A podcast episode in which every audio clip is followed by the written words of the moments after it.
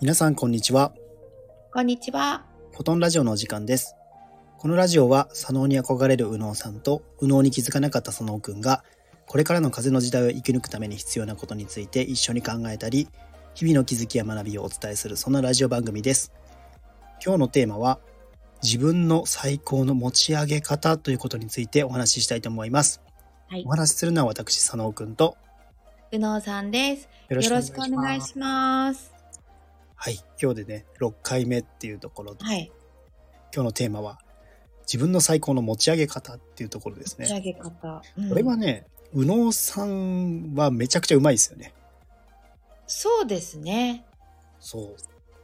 これを、あの、このやり方をし、やり方というか、例えばだから、私なんか単純だから、はい。美味しいものを食べれば元気になるみたいな。うんうんあと、そういうふうに、例えば決めてる人もいますよね。あの、明石家さんまさんなんかは、うん。はい。あの風邪をひいた時にメロンを食べれば風邪が治るってもう思い込んでるからうんうん。その自分のテンションの上げ方というのはもうメロンを食べれば落ちた時はメロンを食べれば治るって思い込ませるんですよ。そうですよね。うん、病は気からみたいなのあります。そうそうそう。うん、本当になんかこの感覚の世界になった時に、僕で言うと、左脳で生きていた時と、右脳で生きていた時と、まあ左脳で生きていた時って、まあそんなことを、まあそれってなんかまあ気持ちの問題でしょみたいな思ってたけど、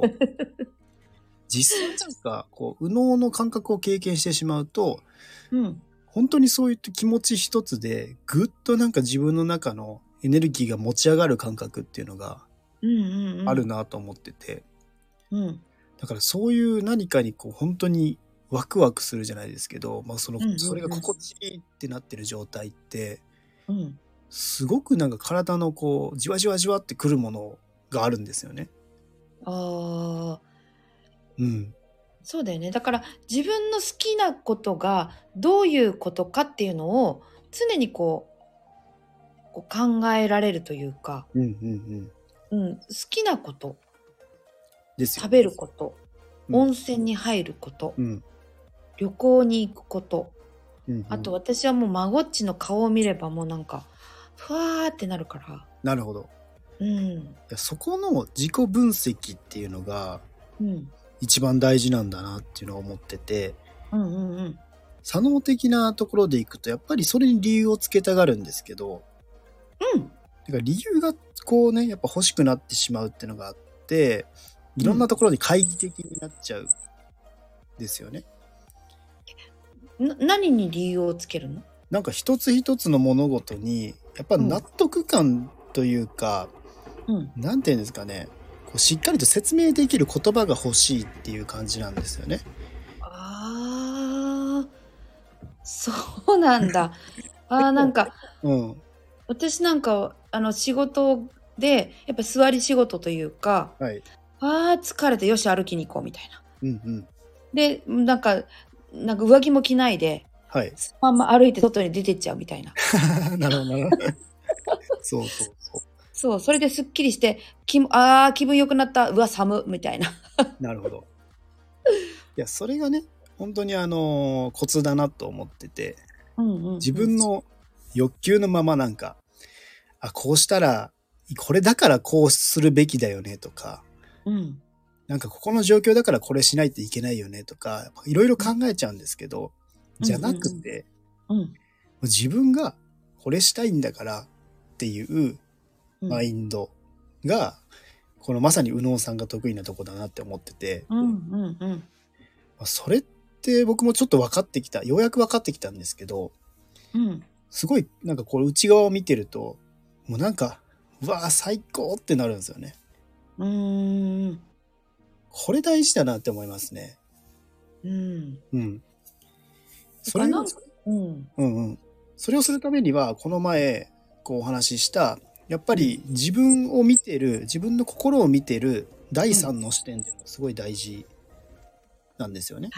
はい。うんここがあるかないかっていうね本当にここ結構ね確信の部分言ったなっていうね部分あるんですけど、うん、やっぱ右脳さんはそのぱ自分のことの感情を見るのが本当にうまい。ああ、やっぱりそのね、いや、もうまさにそうですね。昨日その話をお友達としてたんですけど、はい。やっぱりその起きた出来事に対して、全てがいいも悪いもなくて、うんどう感じたかというところしか見てないんですよ。なるほど。だから物事が起きた時に落ち込むとかその例えばそれに対して相手がいたとした時に相手のせいにしたりうん相手がなんか悪いとかそういうふうに思えないんですね。なるほど。だからその時に起きた出来事はこういう出来事だったよね。あ、私はこういうふうな思いをするのあんま好きじゃないんだ。あ、こういう気持ちになりたくないな。じゃあこういう気持ちに今度はならないようにしようってうんうん思うから。なるほど。い恨みとかつらみとか妬みとかそういった気持ちが出てこないんですよ。や、めっちゃ面白いですね。その考え方が、うん左脳の方はやっぱりちょっとね、こう、相手のせいにしてしまったりとかっていうのもあると思うし、うん周りの周囲のせいにしてしまったりっていうのもあると思うし、うん、まあ、自分もなる時はあるんですけども、うん、そこでどんどんどんどんこう感情とやっぱりこうね、えー肉体が一体化しているっていうところがあるのでうんうん、なんかこうズンズンと落ちていくんですよね。なんかネガティブなところにすごく、まあ、弱いというかそこからうん、こうなかなか起き上がれないというかうーん感情の部分ってすごく本当にこう捉え方って大事だなって思うんですけど。うんうんなんかもう自分のそれこそねさっき言ってたこの怒ったことは自分の心の内側を見るみたいなそう、そこですよねそうなんです。でもね、あの昨日の方のお話、あのいろんなね、そういう心理的な、はいあのカウンセリングをしてる方なんですけど、うんうんいくら右脳さんでもやっぱりその自分を俯瞰的に見ていくのは、やっぱりある程度のトレーニングをするとか、うんあとはやっぱりそういった環境にいることによって、はいその感情というものを理解しないと、うんそこに向かうことは難しいですよって言ってた。確かにこの右脳さんって結構こう表現的にうん、こう結構結構な右脳さんの感覚を言ってるかなって思うんですよねこのラジオって。はいはい。で右脳的感覚の人にもうん、やっぱりそこに気づかずやられちゃってる方っていうのも多いし、うん、むしろ左脳の方のねそういった現実的な思考の方がうん、これが本来なんじゃないかって思ってしまっているとうん、やっぱ右脳の本来の良さって出てこないんですよねうんだか。ら結構それで右脳の方は不調になってしまってるあある意味自分を信じきれていないっていうあ、はいはとい。ころが起こりやすいんですよこれそでまあここで言うね、えー右脳さん右脳さんはまさに昔からもうやっぱりそうだったわけじゃないですか他の人があってもやっぱ自分を顧みる自分っていうところ、う。うん、これができている右脳さんっていうのは結構まあその右脳さんの中でも一部かもしれないですね確かそうなんですよ。に、うん、それはね、私ね、小さい時から親に鍛えられてたんですよ。なるほどあそのうです母が、うんあの健康オタクで、はいはい例えばじゃあ風邪をひきます。はい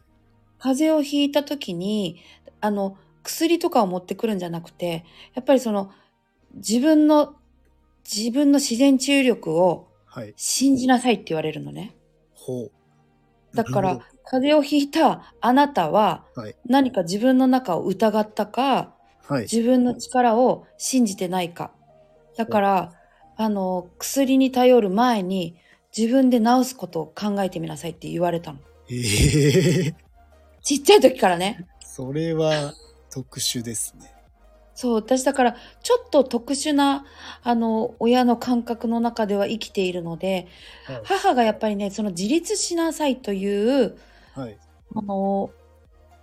自立しなさいっていうのをすごく強く言ってたので、うんとにかく周りじゃないんだ。自分の中に全部答えがあるんだっていうふうに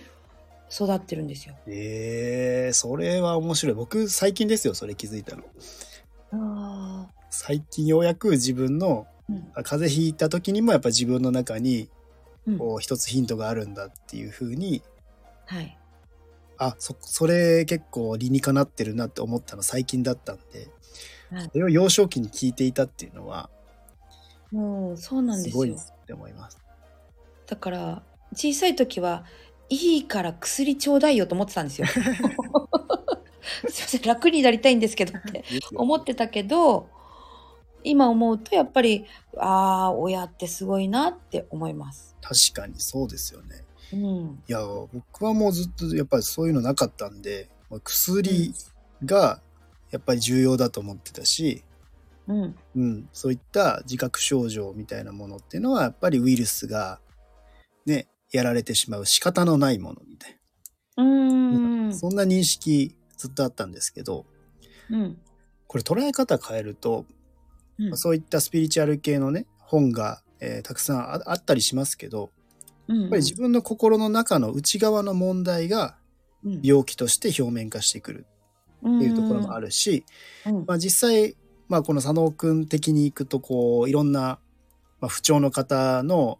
データとか、いろいろ見させてもらったり話聞いたりするんですけどはいはいそういった心の中にしがらみを抱えているような人っていうのはやっぱりその傾向の不調が出てきたりしてるので、はいあこれは視点変えるだけでだいぶこうね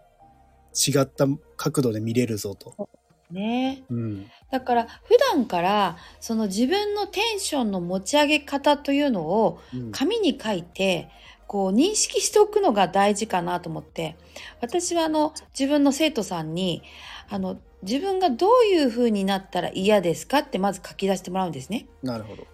書き出してもらってそれがじゃあどういう風になったら嬉しいですかっていうことうんうん。をあの転換させる癖みたいなはいはい。なんかそれをこう分かってくる自分がどういう状態になったらはい。嬉しいんだろうかっていうのがやっぱりなんかこう自分の中でも嫌なことが起きた時に我慢をするか、その場から逃げるか、見て見ぬふりするかてってうん。いうところに持ってってしまうと自分の好きっていうのがよく分かんなくなっちゃうんですよ。そうですよね。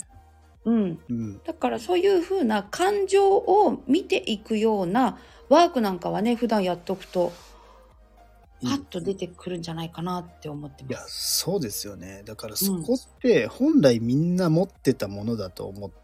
るんですよね。僕も最近、こう、昔ってどうだったかなっていう、子供の時ってどうだったかなっていうと、うん本当にいろんなことにワクワクしてたと思うんですよ。うん実際それを押し殺したのは、その後の自分の経験であり、そういったはいね、いろんなさまざまな状況が、まあ、うんこう思わない方がいいのかなとか、うん世の中が結構こうね現代社会のルールであるじゃないですか、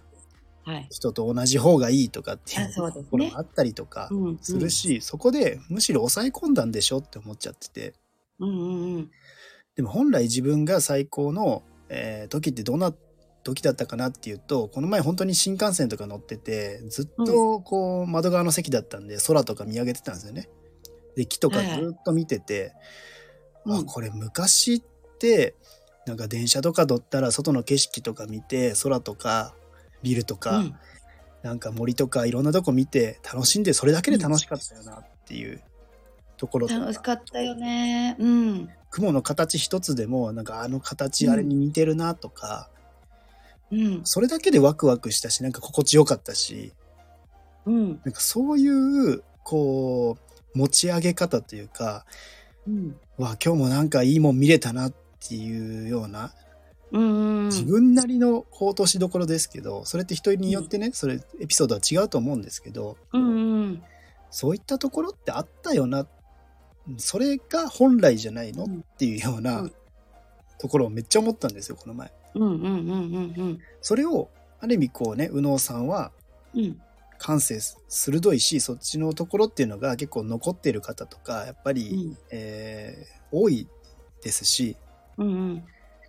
もう一回その部分を思い出してみてうん。この今のこう社会のルールとかそっちの方に引っ張られすぎないように自分を保つっていうのは大事なんじゃないかなってめっちゃ思いますね。うん。うん。そうなの。だからルールがどうであろうと、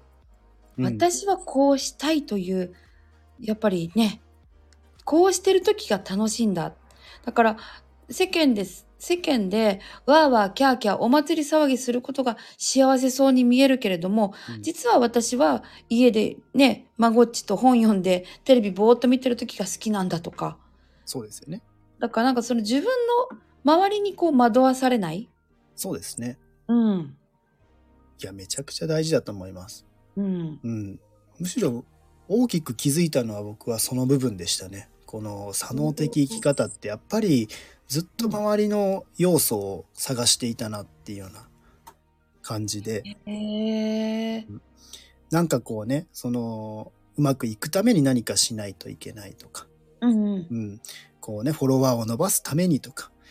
なんか、ああ、ねそこ左脳的なんだね。まあそこに憧れてたんですけ どね、私は。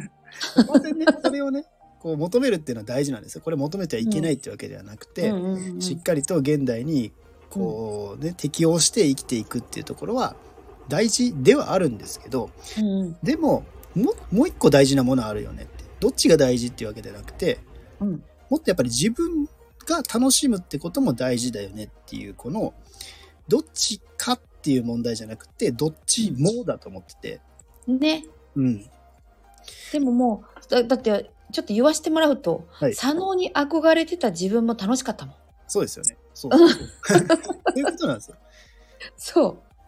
でも多くの人がそれは楽しいじゃなく、もう生きるためもうなんかこう苦しさを逃れるために左脳に適応するっていうのがう。うん。こう流れでありこううん苦しんで、そしてマインドとか体調を壊していく方っていうのが多いわけなんですよね。うんうんうんうんうん。そこを変えていくためには自分をまず持ち上げることも大事だし、うん、そのまあ左脳的な社会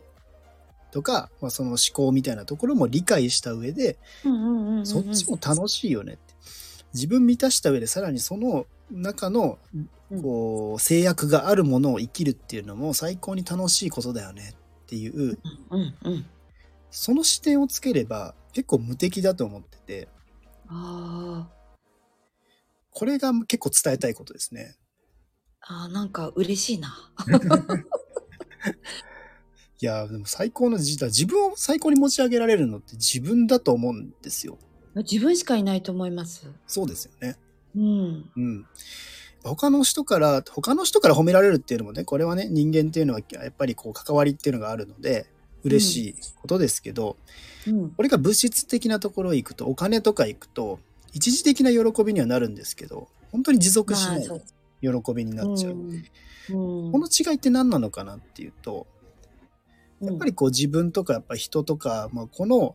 えー物質的でないものから得られるような、うんまあ、幸せであり心の持ち上がってる、心が持ち上がるって本当にこれ感覚の話じゃないですか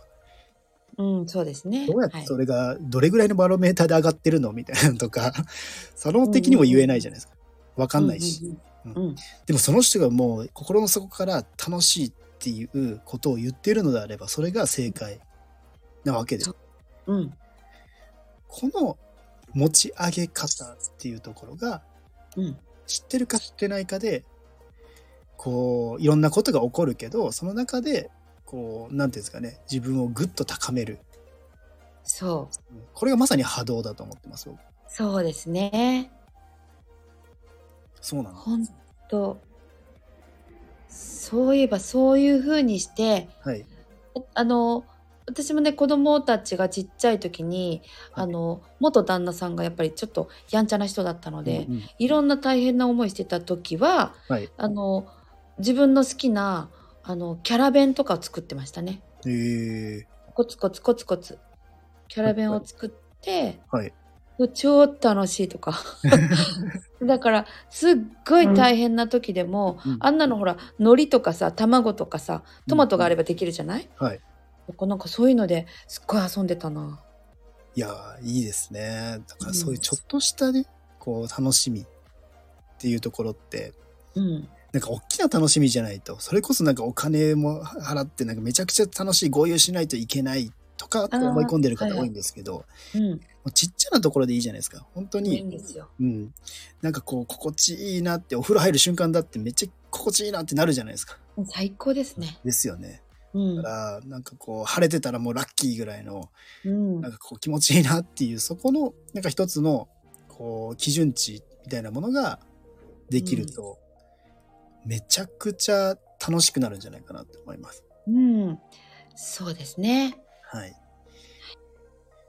じゃあいい時間にもなってきたので、まあ、ちょっとまとめるとですね、はいまあ、自分の最高の持ち上げ方っていうところではやっぱりなんかこ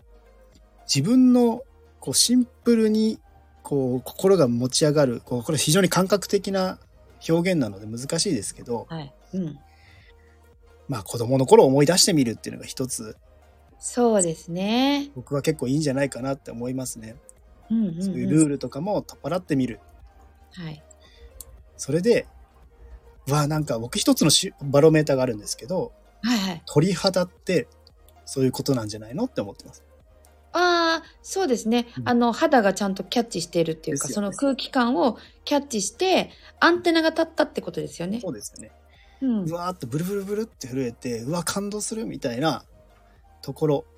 が結構自分の本来楽しかったようなことにあるんじゃないかなって思ってるんで、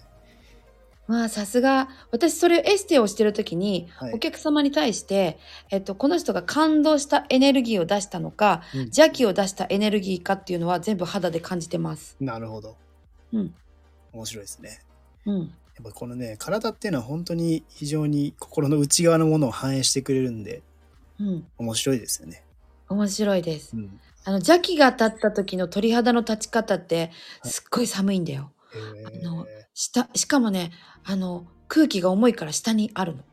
えーなる上の方じゃないなるほどそのあたりもちょっと聞きたいですね今度のはいはい、ぜひ教えてください。はい。はい。ではですね、今日もね、えーこの最高の自分の持ち上げ方っていうところね、えー最高のところをぜひね、皆さんも日々感じ取っていただければと思います。はい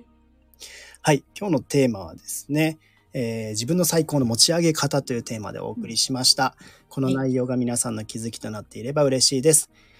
概要欄にフォロー、えー、インスタグラムのフォローとかね、えーいろいろありますので、ぜひ見てみてください。はい以上、フォトンラジオでした。まったねー。またねー